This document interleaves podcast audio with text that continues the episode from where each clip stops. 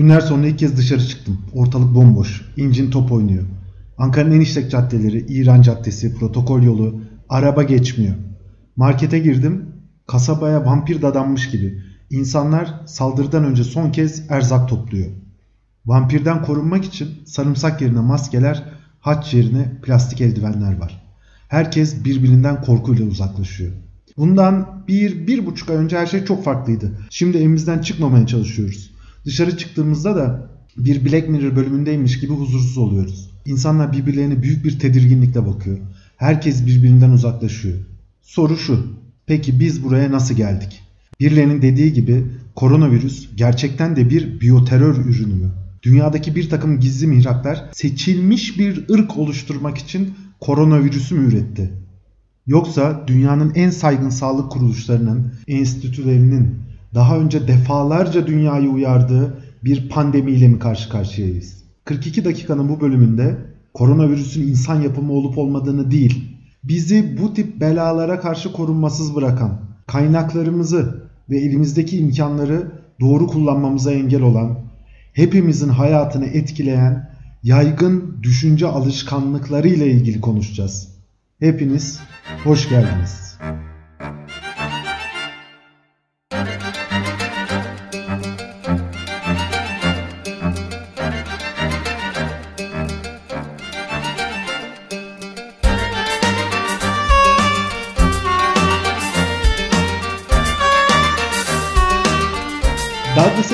Adams'ın Heratostopçunun Galaksi rehberinde harika bir hikaye var. Milyonlarca yıl önce galaksideki hiper zeki varlıklardan oluşan tüm boyutlara hakim bir ırk hayatın anlamı üzerine yapılan beyhude tartışmalara son vermek için içlerinden en zeki ve parlak olan iki kişiyi hayat, evren ve her şeyi hesaplayabilen çok büyük bir süper bilgisayar yapmaları için görevlendirdi. Derin düşünce ismini verdikleri bilgisayarın karşısına geçtiler. Hayatın, evrenin ve her şeyin cevabını sordular. Makine cevabı bulabileceğini söyledi. İhtiyacı olan tek şey 7,5 milyon yıl çalışmaktı. Zaman geçti, binlerce nesil değişti. En sonunda 7,5 milyon yıllık süre bitti. Türün yeni temsilcileri büyük bir törenle makinenin karşısına geçtiler. Makineye cevabı bulup bulmadığını sordular. Derin düşünce evet dedi. Buldum ama sizi mutlu etmeyecek. Sorunun cevabı 42. Bu cevap elbette galakside kimseyi tatmin etmedi. Delillerimiz ne kadar iyi, ortaya koyduğumuz veriler ne kadar eksiksiz olursa olsun herkesi tatmin edecek olan bir cevap bulmak mümkün değil. 2 artı 2'nin 4 ettiği genel görelilik, termodinamik yasaları gibi birkaç yazı dışında insanların üzerinde genel olarak uzlaşabildikleri cevaplar bulmak çok zor. Evrim teorisi gibi gerçekten çok iyi delillendirilmiş teoriler hatta dünyanın yuvarlak olup olmadığı bile tartışılıyor. Dolayısıyla çok açık. 42 dakikada hedef herkesi tatmin edecek cevaplar bulmak değil. Dinleyenlerle, arkadaşlarla yaptığımız bir sohbet. Günlük politikadan ve gelişmelerden elbette kendimizi uzak tutamıyoruz. Ama fırsat olursa İstanbul ve Osmanlı tarihi, 20. yüzyılın başı, felsefe ve hatta yemek kültürü üzerine bir sohbete başlamak istiyorum. Eski İstanbul'un meyhane kültürünü, Reşat Ekrem Koçu'dan haydut aşklarını veya kafes arkası günahkarlarını, Burhan Felek gibi yazarlardan Osmanlı'nın son döneminde günlük yaşamı, o döneme dair ne kadar çok şeyi eksik bildiğimizde tekrar hatırlamak istiyorum. Sohbete kim zaman arkadaşlarımız da katılacak. Hep birlikte bu muhabbeti büyüteceğiz. Koronavirüs elbette çok yakıcı. İlk bölüm için buradan başlamak da doğru bir seçim. Esasında bu konuda şu an yapılmış birçok podcast var. Ben burada koronavirüsle nasıl mücadele edilmesi gerektiğini ve koronavirüsün sosyoekonomik etkileri üzerine bir sohbeti daha sonraya bırakmak istiyorum. Bu seferki konumuz koronavirüsü bizleri nasıl değerlendirdiği. İçinde yaşadığımız toplum koronavirüsü nasıl görüyor, nereye koyuyor, nasıl algılıyor ve bu algılama süreçleri karar alma süreçlerinin bizzat kendisini nasıl etkiliyor? Karar alma süreçleri insanlardan ve onların düşüncelerinden bağımsız değil. Yaygın olarak komplo teorileriyle olan olay ve olguları değerlendiren toplumlar sorunu doğru tespit edemedikleri için doğru çözüm önerileri üretemiyor. Doğru çözüm önerileri üretemediği için de yepyeni sorunlar ortaya çıkıyor. Tekerleme gibi ama sorunu doğru tespit edemedikten sonra bulduğunuz çözümler de birer soruna dönüşüyor. Bir grubun siyasi ikbali için gerçekliği çarpıtması neticede gerçeği yok etmiyor. Sadece o gerçekliğin yaratacağı sonuçların bedelini arttırıyor. Biz şimdi biraz buralardan bahsedeceğiz. İktidar zihniyetinin tek bir parti değil ama o partiyi de kapsayan, tepeden aşağı doğru devam eden algılama kümesinin dünyaya bakış açısının ipuçlarını yandaş medyada görebiliyoruz. Yeni Şafak gazetesinin baş yazarı İbrahim Karagül 9 Mart tarihinde koronavirüs hakkında yazdığı yazıda aynen şunları söylüyor. Kişisel olarak koronavirüsün doğal bir virüs olmadığına, üretilmiş bir virüs olduğuna ilişkin kanaatim her geçen gün artıyor. Bu da bir sonraki adıma ilişkin yaygın, etkili, sorgulayıcı ve sonuç doğrucu bir tartışma ve bilinçlenmenin nasıl bir zorunluluk olduğunu önümüze koyuyor. En azından şu cümlede doğru bir şeyler ifade etmeyi becermiş. Şimdi şöyle devam ediyor. Yıllardır insan ırkını sınırlandırmaya, buna bağlı olarak biyolojik silah üretmeye, virüslerden yararlanmaya, seçkin bir ırk oluşturmaya, yeryüzünün kaynaklarını bu seçilmişlere bahşetmeye dönük planlar yapıldığını biliyoruz. Yani zannedersiniz Sayın İbrahim Karagül ara ara Illuminati ofisine gidiyor.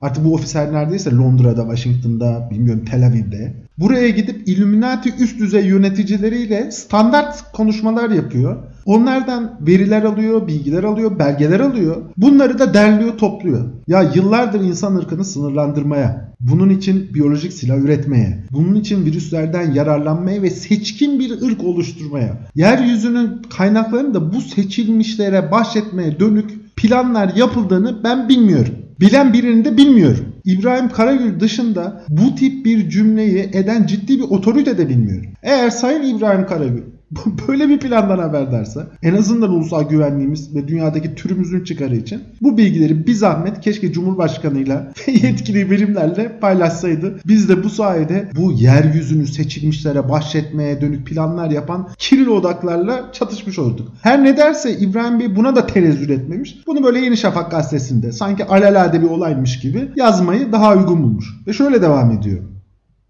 Yıllardır insanın kötü yönlerine dair bu tür hikayeler, iddialar her yerde. Bu yönde filmler, diziler yapılıyor. Milyonlar bunları izliyor. Yani herhangi bir iddia için bir sinema eserini, bir filmi, bir diziyi kaynak göstermenin ne kadar aptalca olduğunu ayrıca anlatmak için zaman harcamaya bile gerek yok. Aynı şekilde dünyayı orklar ele geçirmek istiyor. Bakın Yüzüklerin Efendisi filmi var desek aynen bu iddia kadar tutarlı ve gerçekçi olur. Şimdi buradan da devam ediyor. Bu filmler sadece bir hayal gücü mü? Yani alternatifimiz şunlar. Ya bunlar bir hayal gücü ya da bütün dünyayı seçilmişlere bahşetmek için yapılan bir plan var. Bunu da her nedense planı yapanlar sinema eserlerin üzerinden dünyaya yaymaya çalışıyorlar. İzleyecekleri yerde dünyayla filmler üzerinden, diziler üzerinden paylaşıyorlar. Şöyle devam ediyor. Sadece sinema endüstrisinin para kazanmasına yönelik bir tür işletmecilik yöntemi mi yoksa başka bir şeye hazırlık mı? Ortaya konulan bu kadar radikal iddiaları ispatlamak için verilmiş tek bir referans yok. Hatta bir film ismi bile yazmıyor. Sinema eserlerinde seçilmiş ırklara dünyayı bahşetmek için planlar yapan bir tane grup var. Bu konuda da Kurtlar Vadisi'nin bir bölümü dışında benim bildiğim film de yok. Bu, bu planları yapanlar da her nedense bunu sinema eserleri üzerinden paylaşıyorlar. O zaman koronavirüs insan yapımıdır. Böyle bir cümleyi mantık dairesi içerisinde yazmak bile insan aklı için başlı başına bir utanç kaynağıdır. Aynı gazetede 3 Nisan tarihinde bu sefer büyük ilim insanı Yusuf Kaplan şunları yazıyor. İnsanlığı bilim kurtaracak. Bu virüs bunu öğretti bize diyor. Kim diyor? Bir uluslararası ilişkiler profesörü. Düşünsenize dünyayı cehenneme çeviren, bir düğmeye basarak insanlığı da dünyayı da yok edecek olan Heidegger'in vahşi canavar dediği işte bu barbar bilim ve teknoloji. Ama bizim profesörlerimiz bile hala insanlığı kurtaracak şeyin bilim olduğu anlaşılmıştır diye geviş getirip duruyorlar. Ürpertici gerçekten. Nedir bu? Celladına aşık olmaktır. Epistemik köleliktir. Şu an bütün dünyayı koronavirüs cehenneminin eşiğine fırlatan şey tam da bu bilim perestlik sapmasıdır. Şimdi cümleleri teker teker analiz etmektense bu mantığı bütün sonuçlarıyla çok iyi kavramamız gerektiğine inanıyorum. Bakın Türkiye'de ilk koronavirüs vakası 11 Mart tarihinde açıklandı. Dünyada açıklanan ilk vakadan yaklaşık 2,5 ay sonra. 6 Şubat'ta Dünya Sağlık Örgütü Türkiye temsilcisi Türkiye'yi hastalığa karşı uyardı. 16 Şubat'ta Dünya Sağlık Örgütü tüm dünyayı bu salgın hastalığa karşı önlem almaya davet etti. 3 Mart'ta yine Dünya Sağlık Örgütü ölü sayısının 3000'i geçtiğini duyurdu dünya görülmemiş bir durumla karşı karşıya dedi. 11 Mart'ta İtalya'da 8500 kişi hastalık nedeniyle hayatını kaybetmiş durumdaydı. Yani bizim elimizde bu hastalığın yayılacağını, Türkiye'ye ulaşabileceğini gösteren her türlü veri ve delil vardı. Önlem almamız gerektiğini biliyorduk. Ancak hiçbir önlem almadık. Medya sarı ırk, Avrupa ırkı, siyah ırk gibi saçma sapan ayrımlar yapan bir takım fizyoterapistleri televizyon ekranlarına çıkartıp Türkiye'de salgının yayılmayacağı yönünde propaganda yaparken saygın kabul edilen bir takım doktorlar vatandaşa önlem olarak kelle paça çorbası içmeyi, Cumhurbaşkanı da dut pekmezi yemeyi tavsiye ederken hastalık tüm dünyada yayılıyor insanlar ölüyor ve dünyanın tamamı koronavirüse karşı alınması gereken önlemleri bas bas bağırıyordu. İnsanlar durup dururken bir konu hakkında karar almazlar. Karar alma süreci öncelikle sorun tespit etmeyi gerektirir. Sonra bu sorunu çözmek için bir yöntem arayışı başlar. Örneğin karşımızda bir duvar varsa duvarın öbür tarafına geçmemiz gerekiyorsa sorun duvarın kendisi, çözüm de duvarı yıkmak veya etrafından dolaşmak, Hatta üstünden geçmek olabilir. Halbuki eğer duvarı göremiyorsanız çözüm de bulamazsınız. Yine Douglas Adams'ın Her Otostopçunun Galaksi rehberinden harikulade bir hikaye. Jujanta 200 süper kromatik tehlike hassasiyetine sahip gözlükler. Tehlikeye karşı rahat bir yaklaşım tarzı geliştirebilmek için özel olarak dizayn edilmişlerdi. Bir sorun sinyali alır almaz tamamen kararıyorlar ve böylece sizi paniğe kaptırabilecek herhangi bir şeyi görmenizi engelliyorlardı. Türkiye'de medyanın yaygın işlevi Sirius uzay sistemleri tarafından üretilen Jujanta 200 gözlükleriyle aynı. Ülkenin karşı karşıya olduğu herhangi bir tehdidi görmemizi engellemekten başka hiçbir amaca hizmet etmiyorlar. Ülkenin saygı duyduğu medyaya çıkan insanlar da ancak bu karartma işlemine katkıları yüzünden alan bulabiliyor. 11 Mart tarihine kadar koronavirüse karşı alınması gereken önlemleri, yapılması gereken hazırlıkları tartışabilirdik. Sahra hastanelerini kurabilir. Günde 50 bin test yapılması için gereken testlerin imalatına başlayabilir. Yoğun bakım yatak sayısını arttırabilir. Bugün çok ihtiyaç duyduğumuz akciğer ventilatörü üretebilir. Toplumu bilgilendirerek alınması gereken önlemlerin yaygınlaşmasını sağlayabilirdik. Şayet böyle yapsaydık şüphesiz çok daha az insan bu hastalıktan etkilenecek, çok daha az can kaybı yaşanacak ve Türkiye hastalıkla çok daha güçlü bir şekilde mücadele edecekti. Halbuki sırf dar bir siyasi kamplaşma ve bu siyasi kamplaşmanın mimarlarının akli melekelerinin komplo teorisi üreterek bunları yaygınlaştırmak dışında hiçbir halta yaramaması nedeniyle bütün bu fırsatı kaçırdık. Yapılması gereken hiçbir şeyi yapmadık. Yapılmaması gereken her şeyi de yaptık. Uzun bir dönem koronavirüsün biyoterör olup olmadığını, insan eliyle üretilip üretilmediğini tartışırken öyle bir ataletsizliğe yuvarlandık ki en sonunda tartışma koronavirüs Türkiye'ye gelmedi diye hasedinden çatlıyorlar. Ellerinde olsa kendi elleriyle koronavirüsü bu ülkeye getirecekler noktasına kadar geldi. Hatta Cumhurbaşkanı Erdoğan bir konuşmasında heyecanla koronavirüsün ülkemize gelmesini bekleyenler var dedi. Kimse bunlar. Böylelikle koronavirüsün Türkiye'ye gelebileceğini söyleyenler bir anda Türkiye'nin fenalığından başka bir şey düşünmeyen kıskanç hainlere çevrilirken önlem alınması gerektiğini söylemek bile vatanseverlik cetvelinde vatan hainliği ucuna geçiş yapmak için mazeret haline geldi. Yusuf Kaplan'ın yazısı hiç de yavan atılacak bir yazı değil. Öyle bir tane adamın yazdığı bir yazı diye bakıp geçemeyiz. Bilimin bizzat kendisini bir barbarlık olarak sayıyorsanız, bilimsel metodolojiye ve rasyonel akla da sırtınızı dönmek zorundasınız. Bilim olgular üzerinden hareket eder. Belli bir yöntemi vardır. Deney ve gözleme dayanır. Hipotezler yanlışlanabilir olmalıdır. Daha sonra hipotezi kanıtlayacak veya aksini ispat edecek vakalar, olaylar, olgular ispat edecek herhangi bir delil aranır. Kanıtlar üst üste dizilir. Hipotezinizin yanlış çıkmasını kabul etmek, hatta bunu beklemek ve eğer hipoteziniz yanlış çıkarsa da bunu büyük bir olgunlukla karşılamak zorundasınız. Hipotezi çürüten deliller ortaya çıktığında hemen hipotezden vazgeçmek ve yeni bir hipotez kurmak zorunluluktur. Eğer hipotezinizi yani önermenizi destekleyecek, iddianızı güçlendirecek kanıtlar birikirse de çalışmaya devam etmelisiniz. Daha fazla kanıtla, daha iyi bir şekilde modeliniz genişlemek zorunda. Bilimi bizzat düşman görürseniz bu saatten sonra herhangi bir önerme için bir kanıta, delile ihtiyacınız yoktur. Artık mantıktan ari bir hale gelirsiniz her şeyi söyleyebilirsiniz. Böyle bir akıl için koronavirüsün doğal yollarla ortaya çıkan bir virüs olmasıyla insan yapımı olması arasında, insanlar tarafından üretilmiş olmasıyla da uzaylılar tarafından insanlığı yok etmek için gönderilmiş olması arasında hiçbir fark yoktur. Böyle bir akıl için hakikat önemsiz. İddialar ancak ürettikleri politik fayda oranında değerlendirilebilir. Şayet Yusuf Kaplan'ın işine virüsün insan yapımı olduğu iddiası geliyorsa şüphesiz virüs öyledir. Eğer uzaylı yapımı olduğu iddiası kendisine fayda sağlasa şüphesiz bunu da aynı inançla yazardı. Ama koronavirüs bize bir kez daha bazı şeyleri hatırlattı. Hakikat diye bir şey var. Gözlerini kapasan da var. Ju janta gözlükleri taksan da var. Bir solipsist de olsanız tamamen kafayı yemiş. Bütün dünyanın yalnız kendi algısının ürettiği hastalıklı bir yanılsama olduğunu da haykırsanız hakikat geliyor ve insanı vuruyor. Yusuf Kaplan da şimdi bireysel izolasyonda yaşıyor. Karantinada hayatını geçiriyor. Ve bu karantinadan çıkışı eğer hasta olursa da iyileşmesinin tek yolu bilim. Anlattığı bütün hikayeler bir çare. Dünyada ve Türkiye'de milyonlar gözlerini bilim dünyasına dikmiş, kasabaya dadanan ve sürekli içimizden birini alıp götüren bu ejderhaya karşı bilim insanlarının kayanın içinden çekip çıkartacağı Excalibur'u bekliyor. Ağdalı sözlerle, bir takım mesnetsiz kelime yığınlarıyla, yalnızca politik faydası yüzünde üretilmiş paragraflarla virüs yenilmiyor. Ciddi çalışma istiyor. Deney yapmayı, parça parça kanıtlar toplamayı, hakikati kabul edip bilgiye ulaşıp o bilgi sayesinde hayatı kolaylaştıracak ve sorunu çözecek bir teknik bulmayı gerektiriyor. Yüzlerce insan aşı karşıtı yazı yazdılar. Kızamık, çiçek, çocuk felci hepsi aşı sayesinde bugün yok oldu. Bütün yazılar çöp. Bu güvenlik sanki cepteymiş. Sanki verili koşulmuş gibi sayfalarca yazı döşediler. Kitaplar çıkardılar. Aşıların çocukları felç ettiğini, insanlara zarar verdiğini, hatta düpedüz ilaç lobisinin bir oyunu olduğunu iddia ettiler. Bütün veriler yok sayıldı. Örneğin aşı sayesinde 2005'te 20 binlerde olan kaba kulak vakası bugün 300-400'lere kadar geriledi. Bu ülkede 17 yıldır difteri, 19 yıldır çocuk felci vakası görülmedi. 2001'de 30 bin kızamık vakası vardı.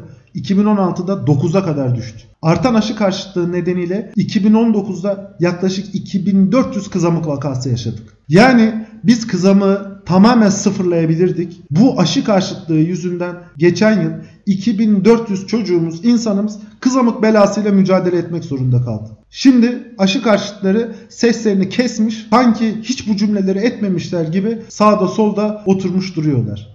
Halbuki karşımızda tam da hayal ettikleri dünya var. Apaçık bir şekilde aşısız bir hastalıkla karşı karşıyayız. Aşısız dünya tam olarak böyle bir şey. Salgın hastalıklara karşı bir çare duruyoruz. Sokakta dolaşırken birbirimizden korkuyoruz. İnsanlar sevdiklerini ziyaret etmeye, sevdiklerine sarılmaya, aile büyüklerini görmeye korkar oldular. Yanılmayalım. Kızamık, çiçek, milyonları öldürdü. Çocuk felci Amerikan Başkanı Franklin Delano Roosevelt'i sakat bıraktı. Aşının olmadığı bir dünyada kitleler halinde ölüm normal durumdu.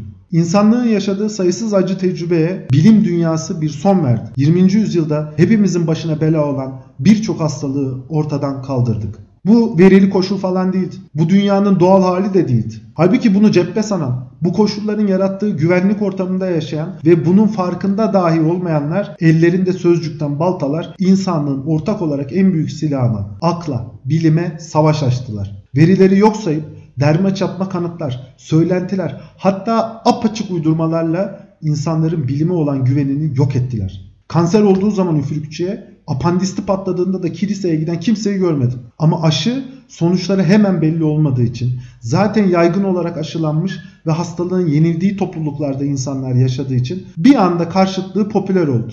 Ortaya bir pazar çıktı. Alternatifi söylemek değil. Bu pazardan ekonomik veya manevi menfaat elde etmek için de bu pazarın hoşuna gidecek bir takım cümleleri etmekten geri durmadılar. Bunu Amerika'da da yaptılar, Avrupa'da yaptılar. Türkiye'de de aşı karşıtlığı üzerinden para kazanmak için halk sağlığını tehdit etmeyi göze ala ala kitap çıkarttılar. Bugünlerde halk sağlığı üzerinde yüksek bir duyarlılığa sahibiz. Herkes evden çıkma kampanyasına elinden geldiğince katılıyor. Arkadaşlarını ve birbirini bu konuda uyarıyor. Temel halk sağlığı sorunumuz işte bu bahsettiğim akıl, mantık ve bilim karşıtlığıdır. Bu sorun da bu ülkenin başına yeni gelmiş bir bela değildir. Akıl, mantık ve bilim karşıtlığı 18. yüzyıldan itibaren Osmanlı gerilemesinin asli sebebidir. Cevdet tarihinde yazar. 3. Selim döneminde Ruslarla yapılan bir savaşta 100 bin kişilik Osmanlı ordusu 10-20 bin kişilik bir Rus ordusu karşısında adeta paçavraya döner. 3. Selim vezirlerini toplar.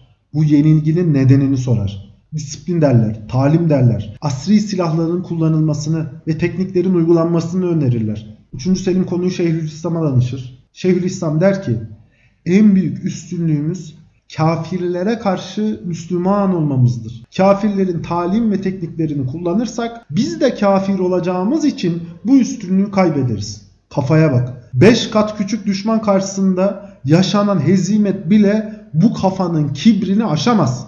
Bu öyle bir illettir ki tüm bünyeyi her tür hastalığa açık hale getirir. İnsanları ve toplumun biçare bırakır. Nefessiz, çaresiz kalırız. Bir türlü düze çıkamayız.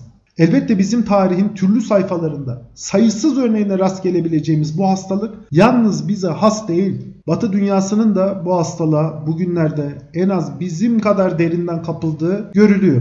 Amerika'da Trump'ın seçilmesini sağlayan radikal dinciler ve artık akıl sağlığını toptan kaybettiğine inanmamız için elinden gelen her şeyi yapan muhafazakarlar da koronavirüs tehdidini çok uzun bir süre yok saydı. Televizyon kanallarında bunun sadece bir grip olduğunu, bir şey yapmayacağını anlatıp durdular. Hatta demokratları sanal koronavirüs tehdidi üzerinden Trump yönetimini sıkıştırmaya çalışmakla suçladılar. Halbuki koronavirüsün bir akrabası grip ise diğer akrabası yüzlerce kişiyi öldüren SARS virüsüydü. Önceden yazılmış konuşma notları ve sürekli tekrarla kamuoyu koronavirüse karşı duyarsızlaştırıldı. İşin merkezinde Trump yönetimi ve muhafazakarların olması hiç de tesadüf değil. Trump ideolojisine, zihniyetine en uygun davranış zaten buydu. Bütün kariyerini gerçeği çarpıtmak, alternatif bir gerçeklik kurmak, uzmanları, bilim insanlarını aşağılamak, gerçekliği yok saymak üzerine kuran bir tane soytarı birden koronavirüsü hakikat dairesi içerisinde elbette algılayamaz. Trump'ın bu kadar kolay ve sık yalan söyleyebilmesinin nedeni düpedüz mitomani yani yalan söyleme hastalığına sahip olması filan değil. Trump'ın bu kadar kolay yalan söyleyebilmesinin tek nedeni hakikate hiçbir saygı duymaması. Onun için gerçek ile gerçek dışı arasında bir fark yok. Hepsi kelimelerden ibaret ve tüm kelimeler ancak kendi amacına hizmet ediyorsa var. Bugün dünyada çok tartışılan post-truth, gerçek sonrası, hakikate karşı takınılan bu makyavelist tavrın açtığı yeni bir sayfadır. Ormanda yaşayan bir insan gerçekliğe Trump kadar kolay sırtını dönemez. Çünkü panteri yok saymak panterin var olduğu ve seni kovaladığı gerçeğini değiştirmez. Üstünüze koşan bir panter varsa panter yok bu kabilede beni sevmeyenlerin oyunu. Beni çekemeyenler böyle iddialarda bulunuyorlar. Ey panter diye bağırmak yalnızca canınızı kaybetmenize neden olur. Halbuki modern Amerika'da bir politikacının apacık yalan söylemesinin hiçbir bedeli yoktur. Kendi destekçilerini bu yalan mutlu ediyorsa çevresinde daha fazla insan toplanmasına, medyada daha fazla görünürlük kazanmasına neden oluyorsa hatta yalan faydalı bir şeydir. Kazançlıdır. Trump da yalnızca kazançlarla ilgilenir. Hakikate saygı öncelikle insanın evrenle kurduğu ilişkiyle başlar. Ben varım ve benden başka varlıklar var. Bu varlıklar benden bağımsız. Ben olsam da olmasam da var. O halde ben bu varlıklarla ilişkimi düzenlemeliyim. Narsistik bir kişi için denklem böyle işlemez. Ben varım ve çevremdeki varlıklar benim için var der. Ben yoksam önemsizler. Ben yoksam yoklar. Varlıkları bana bağlı, bana yönelik benimle ilgili. Dünyaya böyle bakan bir akıl başka varlıklara da hakikate de saygı duyamaz. Davranışlarının sonucunda başka varlıkları nasıl etkilediğini değil, başka varlıklardan ne fayda sağlayabildiği önemlidir. Diğer varlıkları kullanabildiği, kazanç hanesine ekleyebildiği oranda kendini yaşamış hisseder. Böyle bir akıl için can kaybı kendi çıkarlarına fayda sağlıyorsa meşru, sağlamıyorsa yanlıştır. Hitler Berlin işgal edildiği gün hararetle Almanya'nın tamamen yok olması gerektiğini savunuyordu. Ömrünü adadı, hayatını adadı. Mutterland yok olmalıydı. Çünkü Almanlar değersiz olduklarını ispatlamıştı. Yanlış olan Hitler'in düşünceleri değildi. Hitler'in tercihleri, seçimleri, elindeki korkunç etkiyle yaptığı tasarruflar hiçbiri yanlış değildi. İdeolojisi ve onun yarattığı sonuçlardan bir an bile şüpheye düşmedi. Yanlış olan Almanya'ydı. Tarihin sınavında Almanlar sınıfta kalmıştı. Boris Johnson veya Trump'ın böyle bir akıldan uzak olmasını dileriz. Ancak gerçekleri bilinçli olarak kendi politik çıkarları doğrultusunda nasıl çarpıttıklarını apaçık görürken bunun saf dillik olduğunu da kabul etmemiz gerekir. Avrupa'da ve Amerika'da yükselen popülist sağ başında narsistik liderler bulunan akıl, bilim ve mantık karşıtı bir harekettir. Bunun bedelini de Avrupa ve Amerika ağır bir şekilde ödüyor. Merkel Almanyası olabilecek en rasyonel kararları üst üste alırken sürü bağışıklığı gibi bir stratejiye bel bağlayacak kadar gözünü karartan Boris Johnson sonunda kendini yoğun bakımda buldu. Bugün Amerika'da Trump'ın liderliği açık açık sorgulanıyor. Yaptıkları ona bir hayır getirmedi. İşsizlik rakamları yükseliyor. Hayatın acı sillesi her şeyi reddeden ve kendini her şeyin üstünde sanan bir narsistin tepesinde patlıyor. Ancak bütün hikayeyi Trump'ın sırtına yükleyip temel sorun hiç yokmuş gibi davranamayız. Trump da Kinder sürpriz yumurtadan çıkmadı. İçinde bulunduğu toplumun ürünüdür. Herkesin geleceğini bildiği bir pandemi ile karşı karşıyayız. Saygın bilim insanı David Quammen 2012 yılında New York Times'da yayınlanan makalesinde açıkça uyarıyordu. Makalenin başlığı bir sonraki pandemi. Okuyorum. Zoonoz yani hayvandan insana bulaşan hastalıklar var. İnsanı etkileyen hastalıkların %60'ı hayvandan insana geçen hastalıklar. En tehlikelisi virüsler. Virüslerin en tehlikelisi de RNA virüsleri. Örneğin AIDS hastalığı zoonoz bir RNA virüsünden kaynaklanıyor. 1918 İspanyol gribi de hayvandan insana geçen bir virüsten kaynaklanıyordu. O tarihte dünya nüfusu 1 milyar 800 milyon. Yaklaşık 500 milyon insan hastalandı. 100 milyona yakın insan hayatını kaybetti. Bilim insanları benzer durumda 263 virüs biliyor. Küresel Viron projesine göre insanı etkileyebilecek yaklaşık 263 bin virüs vahşi hayatta dolaşıyor ve bunların sadece binde birinden haberdarız. Aynı projeye göre vahşi hayatta yaklaşık 1.7 milyon virüs var ve hepsini tespit etmek için sadece 7 milyar dolar kaynak gerekiyor. Bu virüslerin %71'ini tespit etmek istersek 10 yıl ve 1.2 milyar dolar kaynağa ihtiyacımız var. Şimdi ben bu rakamın ne kadar komik olduğunu şöyle anlatayım. Dünyanın toplam gayri safi hasılası yaklaşık 88 trilyon dolar. Yani 88 bin tane milyar dolar. 1.2 milyar dolar 3. havalimanı kadar bile değil. Pentagon'un bütçesi ortalama senelik 700 milyar dolar. Türümüze yönelik en büyük tehditlerden birini yok etmek için ihtiyaç duyduğumuz para dünyadaki bir tane ülkenin bir tane savunma bakanlığının bütçesinin %1'i kadar. Başka bir makale. Bu sefer 2015 yılında. Yasa dışı vahşi hayvan pazarı bir sonraki salgına neden olacak. Makalenin başlığı bu. Şöyle devam ediyor. Dünya Sağlık Örgütü'ne göre bir sonraki pandemi açısından en önemli tehdit vahşi hayvan pazarlarından insana bulaşabilen RNA virüsleri. Çin'de vahşi hayvan pazarlarının açık tutulması risk arttırıcı bir faktör olarak ortada duruyor. Yıl 2017 Time dergisinin kapağı dikkat bir sonraki pandemiye hazır değiliz. Satır satırına böyle yazıyor. Şu satırları da okumak istiyorum. Bugün insanlar 100 sene öncesine göre bir salgından çok daha fazla etkilenebilir. Bugün dünyada daha fazla insan var. İnsan nüfusu geçmişe göre iki kat arttı. Sadece bir yılda 4 milyar uçuş gerçekleşiyor. 2003 yılında yaşanan ve 800 kişiyi öldüren SARS epideminin maliyeti 54 milyar dolardı. Dünya Bankası'na göre bir sonraki pandeminin maliyeti 4 trilyon dolar olabilir. New York Times, Time, Washington Post, Guardian, dünyada en çok okunan, takip edilen yayın organlarında bilim insanları bütün dünyaya adeta bangır bangır bağırdı. Bill Gates 2015 yılından itibaren bu konuda sunumlar yapıyor. Yalnız bir sonraki salgının çıkacağını değil, bunun hayvandan insana bulaşan yani zoonoz bir RNA virüsü olacağını, muhtemelen vahşi hayvandan insana geçeceğini ve muhtemelen vahşi hayvan pazarlarında bu vakanın yaşanacağını biliyorduk. Robert Koch Enstitüsü bu konuda kocaman bir rapor yazdı. Bütün dünya biliyordu. Sadece bu konuda hiçbir şey yapmamayı tercih ettik. Obama yönetimi pandemi ile mücadele için bir ekip kurmuştu. Trump bu ekibin de bütçesini kapattı.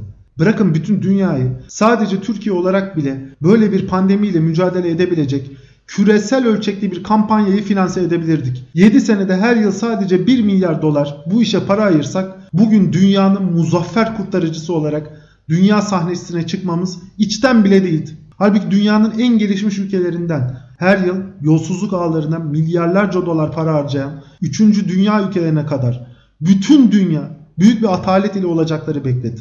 Karşı karşıya olduğumuz bu durum gerçek değil de kurgu olsa insanlar yazarı taşlar. Bütün dünya duracak. Tüm bilim dünyası uyarmasına rağmen hiçbir adım atılmayacak. Halbuki bizim doğal halimiz bu. Bilim insanları yıllardır küresel ısınmaya karşı da bizleri uyarmaya ve harekete geçmeye çağırıyor. Sayısız delil, dağ gibi kanıt ortada duruyor. Yine de kılımız kıpırdamıyor. Halklar yönetimlerini bu konuda sigaya çekmiyor, sorgulamıyor. Yöneticilerin yakasına yapışmıyor. Türümüzün geleceği apaçık bir tehdit altındayken ki bu tehdit virüsün kat kat üstünde hayata büyük bir rahatlıkla devam edebiliyoruz. Düşünce alışkanlıklarımızı kesinlikle değiştirmemiz gerekiyor. Bilime, akla, mantığa saygı duymayan toplulukların yaşadıkları felaketlerin tarihte sayısız örneği var. Bugün insan soyumuz böyle bir felaketle burun buruna geldi. Şimdi bir kez daha gözümüzü bilime ve bilim insanlarına çevirmişken onların sözlerine de azıcık kulak vermemiz gerekiyor. Zihnimizi uyuşturan ve bedenlerimize birer sülük gibi yapışan bir takım boş cümlelerden de kendimizi temizlemek zorundayız. Bütün düşünceler aynı değerde değildir. Herkesin düşüncesini açıklama hakkı vardır ama diğerlerinden daha sağlam kanıtlara dayanan, daha düzgün ifade edilen, daha tutarlı bir mantığa sahip düşünceler vardır. Gerçek göreli değildir. Görelilik teorisi de, kuantum fiziği de gerçeğin göreli olduğunu, bu kadar kişiden kişiye değiştiğini söylemez. Olasılık aralıkları üzerinden söyler. Herkesin gerçeği kendine değildir. Hakikat bizden bağımsız olarak vardır. Aklımızın sınırlarında hakikate ulaşabilir ve işleyen modeller kurabiliriz. Koronavirüs de küresel ısınma da ırk, din, dil ayırmıyor. Japonya'nın Şintoist rahipleri de, Nepal'deki Budist rahipler de, hahamlar, papazlar ve imamlar gibi bu virüs karşısında biçareler. Bütün insanlar tehdit altında. Irksal, cinsel veya kültürel sebeple kendini diğer insanlardan üstün sanan zihniyetin nasıl kepaze olduğunu hepimiz görüyoruz. İnsanlığın parçasıyız ve insanlık ailesinin tüm üyelerine de aynı oranda saygı duymak zorundayız. Bugün Çin'de olan bir olay beni etkilemez. Yok böyle bir dünya. İşte Çin'de olan olayda Amazon ormanlarında yaşanan olayda hepimizi etkiliyor. Bolsonaro denilen soytarı Amazon ormanlarını katliamı açınca orası Brezilya bize ne demek düpedüz geri zekalılık oluyor. Küresel iklim krizi Türkiye'yi de Brezilya ile birlikte vuracak. Ve nihayetinde karşı karşıya olduğumuz sorunlar için elimizdeki tek silah hala bilim. Bilime daha fazla kaynak ayırmak, daha fazla bilim insanı yetiştirmek, onların daha rahat şartlarda çalışmasını sağlamak kendimize ve geleceğe yapılmış en büyük yatırım. 21. yüzyılın ilk sınavında örgütlü aptallık, kibir ve narsizm bizleri büyük bir bela ile karşı karşıya bıraktı. Kurtaracaksa gene insan aklı kurtaracak. Bundan sonraki sınavlara hazırlıklı olmanın yolu da buradan bence gereken dersi almakla başlıyor. Komplo teorisyenlerini, insanların kimliklerini ve inançlarını sömürenlere arkamızı dönüp hakikatin peşinde koşmalıyız. Evet, gerçekten de bütün hikayenin sonu o hepimizin ezbere bildiği en güzel cümlede nihayete eriyor. Hayatta en hakiki yol gösterici ilimdir, fendir.